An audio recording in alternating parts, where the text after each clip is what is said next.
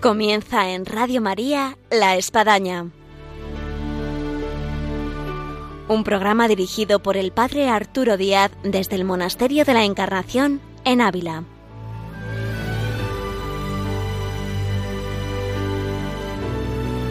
Hola, buenos días, les habla el Padre Arturo Díaz, bienvenidos a La Espadaña.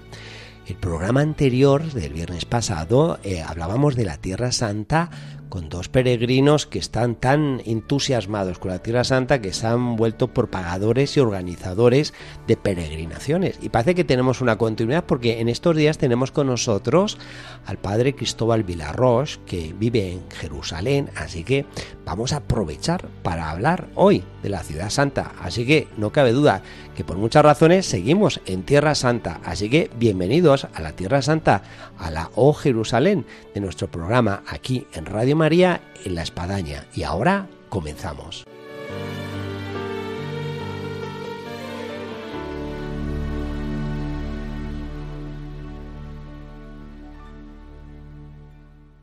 Hola, buenos días, Padre Cristóbal. Buenos días, Padre Arturo. Presentando aquí al Padre Cristóbal Vilarrós, de Castión de la Plana, sacerdote de la Legión de Cristo, que se encuentra en el Instituto Pontificio de Notre Dame de Jerusalén y que además de prestar ese servicio eh, está haciendo un doctorado en Sagrada Escritura. Así en el, es. En el Coleblic. En la Escuela Bíblica de los Padres Dominicos en Jerusalén. ¿Y cuál es la temática para aquellos que nos escuchan y están adentrados en la Sagrada Escritura? Estoy haciendo el doctorado sobre el Benedictus, el cántico de Zacarías, el padre de Juan Bautista. Cuando nace Juan lo circuncidan y recupera la voz. El cántico que nosotros en la Iglesia Católica rezamos en los laudes cada mañana. Y quiero, estoy intentando entenderlo a la luz de la oración judía como era en aquel tiempo, en tiempos de Cristo. Siempre una recomendación para hacer una tesis doctoral es que sea concreta. Así que bueno, así de primera les felicito por la concretización, porque no podía ser más concreto que lo que supone que son en total como unas 12-15 líneas, ¿no? Sí, unas 15 líneas. Eh, lo que pasa es que, como en todos los estudios bíblicos, después uno tiene que irse a, a los muchos otros volúmenes. Sí, tiene eh, muchos volúmenes de exegetas modernos, pero también los otros cánticos que aparecen en el Evangelio de San Lucas, el Magnificat, el Ahora Señor según tu promesa, el Gloria a Dios en el cielo y, por supuesto, todo lo que hay en el Antiguo Testamento que se refiere ahí, toda la oración judía. Que Hemos escrito. dicho al inicio de este programa que vamos a hablar de Jerusalén, pero no puedo por menos, al sacar aquí el Benedictus, de trasladarnos a 11 kilómetros de Jerusalén, que hay una ciudad llamada Eikaren, o Eikarín, donde eh, está la iglesia dedicada al nacimiento de San Juan Bautista y está plagada, si alguno ha estado por allá y nos está escuchando como peregrino, de azulejos en las más diferentes lenguas de este cántico del Benedictus. Sí, además una iglesia que, como usted sabe, está muy ligada a España. Sí, ha sido protectorado de la corona y tiene, eh, yo recuerdo llamar de su tierra, de por allá. ¿eh? Tiene un cuadro de Francisco Ribalta, por ejemplo. Bueno, y, y tiene unos azulejos también. No recuerdo ahora ya el pueblo de, de, de, si es de Valencia o Alicante, pero preciosos. Y también ahí está, en esa iglesia, está la casa, mm, es donde estaba la casa de Zacarías, el padre de San Juan Bautista. Por eso se ubica ahí, la se llama la iglesia del Benedictus muchas veces, se Sí. conoce así, eh, y por eso está el Benedictus escrito en muchas lenguas, entre otras, no solo español, sino también en otras lenguas de la península. Exactamente. Pues bien, no nos distraigamos y regresemos a Jerusalén, esos 11 kilómetros de distancia de la ciudad santa. La ciudad santa precisamente recibe diferentes nomenclaturas, como también incluso la Jerusalén celeste. Todo este ámbito tan místico, digámoslo así, espiritual, eh, ¿qué, ¿qué, sabor da hoy en día al peregrino que, que llega a Jerusalén? Pues mm, se podría hablar del sabor de Jerusalén en muchos niveles, ¿no? El nivel del turista que va ahí a ver las cosas orientales, el nivel del judío que va a ver la tierra de sus ancestros y para nosotros el sabor de quien ha gustado la fe quien ha creído en Cristo y encuentra en ese lugar la realización de todas las promesas de, Dios. Hace poco ha salido a las pantallas cinematográficas una, una película producida por Producciones Goya acerca de, de, Tierra Santa llamada El último peregrino. A mí me preguntaron a la hora de realizar este film eh, sobre algún peregrino que hubiese tenido alguna conversión. Y la verdad es que me pusieron aprieto porque comencé a repasar nombres, personas, caras, quién se ha convertido, quién se ha convertido. Y yo me daba cuenta que, bueno, en, mi listado de gente, y que son muchas, por todos los años que vi en Jerusalén y luego los grupos que llevo desde España, pues más bien efectivamente como que la gente yo he sentido que va más a reafirmar su fe o a buscar así la fe, pero vamos, conversiones yo podía decir otros sitios que tengo la experiencia donde como que se ha convertido más gente, pero esa reafirmación de la fe es algo interesante, ¿no? En el peregrino que va a Tierra Santa. Sí, cuando estaba comentando eso yo estaba pensando si yo tenía algún caso, alguna experiencia de alguien película. y tampoco, no, de, algún peregrino que se hubiese que se hubiera convertido ahí y no encontraba y decía, me está poniendo en un aprieto, pero efectivamente es eso, van a reafirmar su fe, pero además hay gente, hay gente que va buscando la una conversión fulminante, ¿no? Y, y cuando celebro misa en el Santo Sepulcro, estoy ahí, o en el Calvario con los peregrinos, eh, y, leemos el relato de la pasión, de la resurrección, y uno insiste mucho, fue aquí, en este lugar, después casi espontáneamente me viene a la mente que tengo que decir algo a los peregrinos. Es verdad que Cristo resucitó en este lugar, pero es que después en cada misa donde los peregrinos estén en todas las partes del mundo, es se, se hace presente Cristo de un modo mucho más real que actualmente está en el Santo Sepulcro o en el Calvario. Si creemos realmente lo que es la Eucaristía, el misterio de la muerte y resurrección de Cristo, esa es la verdadera conversión que, que para mí los peregrinos experimentan, experimentan, darse cuenta de que lo que ellos están viviendo ahí, en realidad lo tienen al alcance de la mano. Bueno, esto ha hecho que la diáspora inicial por la persecución de los gobernantes en la Tierra Santa, pues hizo que el cristianismo se expandiera por el mundo y que podamos sentir el mismo Cristo, sea en Alaska, como en Tierra Santa, como en Corea. Y esto es lo grandioso de nuestra fe católica. Ahora bien, fijándonos en Jerusalén, en Cristo, eh, emociona ese paso de, Jesús por esa ciudad santa. En relatos los tenemos incluso de la infancia, de lo que supone, podemos imaginarnos que ya, ya eh, en, el vientre de la Virgen María ya pasó por ahí Jesús camino de Belén, eh, que era un lugar como obligatorio a pasar, y, luego no digamos ya, y bien especificado está, el niño perdido en el templo, hasta la última peregrinación de Cristo con su muerte y su resurrección en la ciudad santa. Eh, ¿qué, podemos percibir de ese paso de Cristo por la, por la ciudad santa de Jerusalén? Pues la ciudad santa de Jerusalén está llena de lugares santos, como usted bien sabe, que marcan la presencia de Cristo, no solo de Abraham con Isaac, no solo de Melquisedec, del rey David Salomón, sino que yo diría que la gran mayoría de los lugares santos en Jerusalén se refieren a Jesucristo.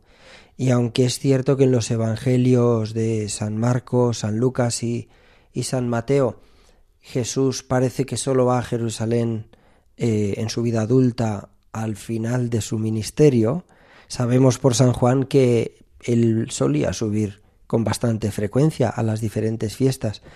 Por eso tenemos, aparte del Santo Sepulcro y del Calvario, tenemos el monte del templo, la actual esplana de las mezquitas, donde se conmemora la purificación del templo. Tenemos la piscina de Betesda, donde curó al paralítico. Tenemos la piscina de Siloé. De todos esos lugares, porque, eh, bueno, tengo que decir también, conviví varios años con el padre Cristóbal Vilarros cuando yo estaba destinado en Notre Dame, así que bueno, es un gusto tenerle hoy aquí en los micrófonos de Radio María y me parece un sueño que esté aquí en este programa y que esté en el Monasterio de la Encarnación en Ávila. Eh, y el tiempo compartido, y sé por quien vive ahí, en Jerusalén, uno tiene esa oportunidad de escaparse cualquier día, en cualquier momento, pues a un lugar muy entrañable de esa Jerusalén que, que guarda tanta historia y el paso de Cristo. De, de, todos estos lugares, a lo mejor díganos algún lugar no tan conocido por los peregrinos y que de alguna forma eh, ha podido tener una experiencia interesante.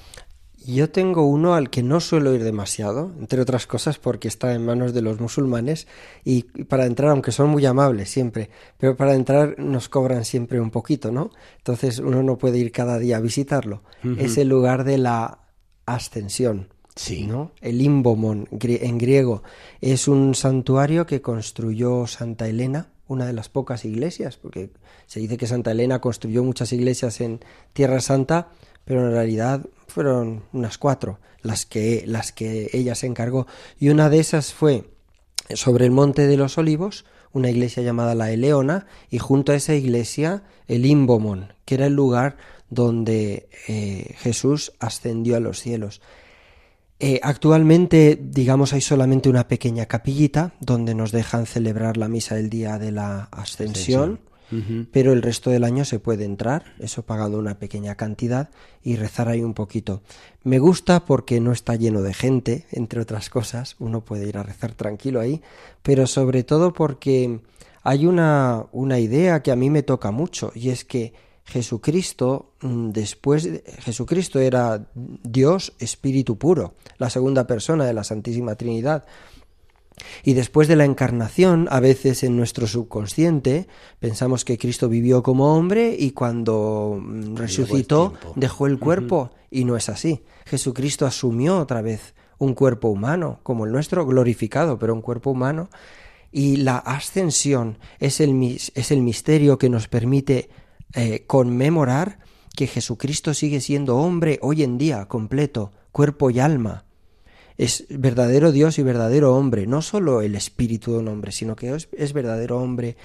Por lo tanto, para mí la, la capillita de la ascensión es un lugar donde me ayuda a acordarme que Jesús actualmente es uno como yo, no un espíritu puro, alguien como yo que me conoce bien y que, y que puede estar a mi lado como puede estar cualquier persona, aunque no lo vea. Eh, vamos a escuchar una música que ya está sonando, que nos lleva a Tierra Santa. Hay que decir, entre otras cosas, que el padre Cristóbal Villarrosa es un gran musicólogo, así que bueno, eh, vamos con esta música para Cristóbal y continuamos aquí con la Jerusalén celestial. Adelante. Terrena.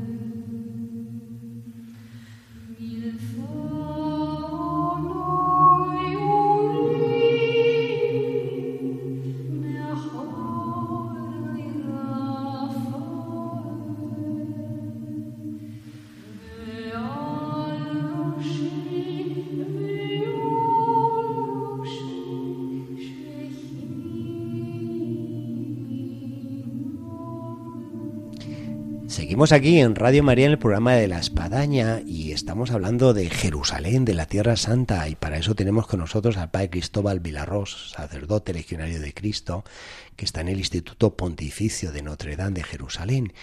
Y Padre Cristóbal, hablando de esta Jerusalén, no cabe duda que cuando uno va encuentra eh, el paso del tiempo, lo que han supuesto pues tantos miles de años de historia de esta ciudad santa y que ha dejado pues el paso de las culturas, de la historia, de las religiones. Cuando uno transita, y usted tiene ocasión de todos los días transitar como quien vive, y usted vive allá en esa ciudad santa, eh, ¿cuánto encuentra a su paso y cuánto disfruta de, de lo que supone estar pisando toda esa historia? Sagrada. A veces uno tiene que...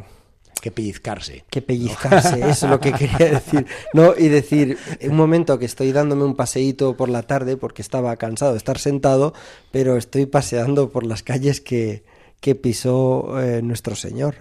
Eh, es una experiencia muy, muy particular allí, ¿no? Eh, y, y en esas ocasiones, cuando me doy cuenta, pues dices, pues mientras voy caminando y observando las tiendas, las iglesias, la gente vestida de un modo muy peculiar, eh, voy haciendo oración, voy unido a nuestro Señor, eh, conversando con Él como, como si realmente, de hecho está ahí presente, ¿no? Pero como una persona que estuviera caminando a mi lado.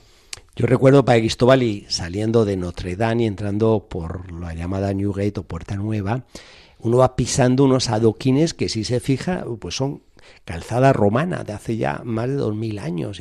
Impresionante lo que estoy pisando, lo que estoy pisando. Y no digo ya nada más, si pasos más adelante uno se encuentra con el pórtico de la Basílica del Santo Sepulcro. Pero vamos a comentar algo que nos lleva a nuestro tiempo.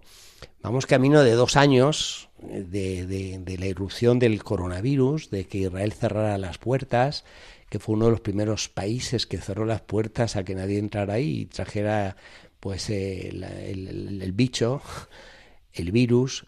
Eh, ¿Cuál es la situación actual de una Jerusalén abarrotada de peregrinos intentando pujar por entrar en el Santo Sepulcro a encontrarse algo insólito? Calles y lugares santos vacíos. Pues la primera impresión ciertamente es bastante triste porque uno ve esos lugares que estaban antes llenos de, peregrinos y ahora están vacíos, pero también ve la gente que trabaja ahí, muchos de ellos cristianos árabes, que descendientes posiblemente incluso de los mismos, las mismas personas que vivían cuando Cristo estuvo por ahí, algunos de ellos, que gente como nosotros, que está arruinada, porque vivían de, los peregrinos que iban a comer a su pequeño restaurante o de los peregrinos que les compraban los libros o los recuerdos. Eh, y eso es una, da una impresión pues ciertamente muy triste. Por otro lado, eh, una, dentro de esa tristeza uno tiene la suerte de poder tener esos lugares para uno solo, durante mucho tiempo. Porque en sí han permanecido abiertos aún a pesar del coronavirus. Excepto en algunos días. En general han permanecido abiertos. Mientras que para entrar en el Santo Sepulcro, en, propiamente en la tumba de Cristo, a veces hay que hacer, usted lo sabe bien, cola de una o dos horas o hasta más. Sí. Ahora uno llega a cualquier hora del día y excepto que haya un grupo de israelíes que, que están por ahí visitando la iglesia, que es bastante raro, eh, entra enseguida y se puede pasar uno media hora mm, de rodillas delante de la tumba de Cristo sin ninguna dificultad. Pero gracias a Dios en los últimos meses, aunque no se han abierto las fronteras, la gente ya está viajando por dentro de Israel. Ya hay muchos grupos, o israelíes o cristianos, eh, que viven ahí, que van a visitar los lugares santos. Y yo creo que están aprovechando ahora para conocer lo que nunca habían Se conocido. está reactivando de alguna forma. Sí, y esperamos que en octubre, si Dios quiere, se comience a abrir de nuevo la, frontera, aunque con muchas restricciones. Eh, ¿Puede servir esto también, yo me imagino, para purificar o mejorar eh, la atención a los peregrinos? Eh, estar acostumbrado a tener tantos peregrinos y tanta gente y bueno, ver ahora que hoy es, es que pues vives de ellos, ¿no? Desde luego, eso para la gente que a lo mejor no se da cuenta de, de lo que suponía para ellos eh, la peregrinación y todo lo que hay en torno. Eso desde luego. Para nosotros como religiosos, como comunidad que estamos ahí eh, precisamente para atender a los peregrinos y permitirles hacer una experiencia espiritual de Tierra Santa, este tiempo ha sido una oportunidad para reflexionar mucho, para ver qué es lo que estábamos haciendo bien, qué es lo que estábamos haciendo menos bien, qué podríamos hacer mejor, qué podríamos hacer para acercar más peregrinos. En concreto en mi comunidad pues ha surgido la iniciativa de hacer peregrinaciones virtuales. Un par de, de padres, hermanos nuestros, eh, se han dedicado a visitar lugares santos a tomar vídeos de eso, incluso en directo, eh, comentar el ¿Y lugar cuál sería la página web o el canal de YouTube? Se está, mm, se están enviando todo, se está proyectando todo a través de la página de Magdala. Magdala. Basta, basta buscar en Google Magdala y van a ir a la página del Y ahí centro uno puede de hacer peregrinación. virtual. Sí, y ahora próximamente vamos a comenzar una nueva peregrinación virt- virtual mm, con el tema de la sanación. Cristo pasaba, pasó por el mundo sanando las dolencias del pueblo, ¿no? Pues va a ser una peregrinación con este tema de la sanación. De La sanación corporal y del alma. Efectivamente. Vamos a hablar, padre, de bueno la labor que realiza en Notre Dame. Eh, puedo contar algo porque bueno me tocó estar en esas funciones también. Es impresionante que en el corazón de Jerusalén pues se alza un gran instituto pontificio de la Santa Sede que lleva ya 130 años de historia, de servicio a la comunidad católica, a los peregrinos y, que tiene pues eh, una presencia, una vigencia y un funcionamiento fantástico. Pero para quien no lo conoce, bueno, cuéntenos un poco más de lo que yo ya he puesto como introducción. Pues Notre Dame fue construido, es un edificio que fue construido hace 130 años por los padres asuncionistas, precisamente para, sí, para atender a acoger a peregrinos franceses en Jerusalén. Después, a lo largo de la historia, ha pasado muchas eh, vicisitudes. Eh, ha caído en manos de los otomanos, que lo hicieron cuartel durante la Primera Guerra Mundial, volvió a los asuncionistas, después en la, en la guerra eh, que se llama de la independencia de Israel en el 48, 48. Ujú. eh, pues Fue fue, bombardeada una parte, quedó una parte en ruina, otra parte fue habitada por eh, judíos que huían de la parte árabe de la guerra y se pusieron a vivir ahí, hasta que los asuncionistas no pudieron eh, mantener más ese edificio tan grande y medio en ruina, eh, y lo adquirió la Santa Sede, A través que del Papa Pablo VI. el San Papa Pablo VI, eh, y, y lo mm, reformaron, lo adaptaron de nuevo para, el, para recibir peregrinos y en 1978, con el primer motu propio de Juan Pablo II, eh, se quedó instituido como un instituto pontificio que tendría mm, sobre todo la finalidad de acoger a los peregrinos, eh, permitirles una buena experiencia de la Tierra Santa, eso sería lo principal, pero tenía otras misiones, como por ejemplo ayudar al pueblo, a la, a la comunidad local, eh, no solo cristiana, atendemos también a... Que de hecho se, se abrió y funciona fantástico lo que viene a ser la, la- la escuela de hostelería. Efectivamente, por ejemplo, para ayudar a, las, a la gente de Jerusalén a poder eh, formarse y llevar una vida Encontrar digna, un buen en- empleo encontrar un buen empleo. Se hizo una escuela para formar en el, en, básicamente la atención de los peregrinos en el mundo de la, de la hostelería. Me consta cuando yo vivía ahí que llegaba un momento en que se daban mil eh, comidas en el día. Si uno sumaba desayuno, comida y cena, sea de los que están alojados en Notre Dame como los que venían de fuera. Además de eso, un paso fugaz de, grupos de peregrinos, de cardenales, de obispos, de párrocos, de religiosas, de, de laicos, de personas que buscan la fe, eh, de todo ese ámbito que era un río constante, ¿no? Que ahora está silencioso Sí. por el coronavirus. Los tres, Eh, los tres papas eh, últimos han pasado por ahí. Exactamente. Eh, el Papa Francisco, el Papa Benedicto y el Papa Juan Pablo II. Cu- ¿Cuál, cuál, cuál es, ha sido su experiencia de todo esto? Pues la experiencia de la universalidad de la Iglesia realmente, aunque no todos los que pasaban por ahí eran católicos, eh, pero incluso grupos protestantes que a veces se hospedan ahí eh, cambian su opinión de repente de la Iglesia católica al ver que van a un hotel del Vaticano, pues lo llaman así, ¿no? Eh, van con un poco de miedo y cuando van y conocen lo que es la Iglesia Católica de primera mano, pues también ahí se conoce lo que es la universalidad de la Iglesia, de los que están en comunión y de los que de algún modo participan también en la Iglesia Católica. Padre Cristóbal, muchísimas gracias por estar entre nosotros y nos abre el apetito de que podamos regresar como peregrinos a Jerusalén. Así que si esto Dios lo permite en breve, pues por ahí nos vemos. Muy bien, esperamos en breve. Muchas gracias.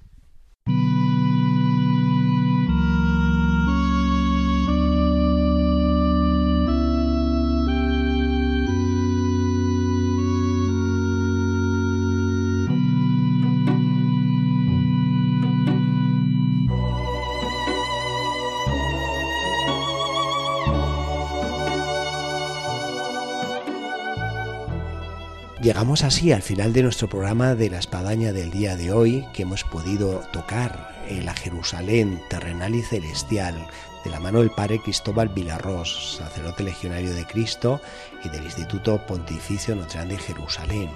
Así que con este deseo de vivir esa Jerusalén en nuestro corazón y poderla visitar un día, nos despedimos. Hasta nuestro próximo programa. Dios mediante, les esperamos.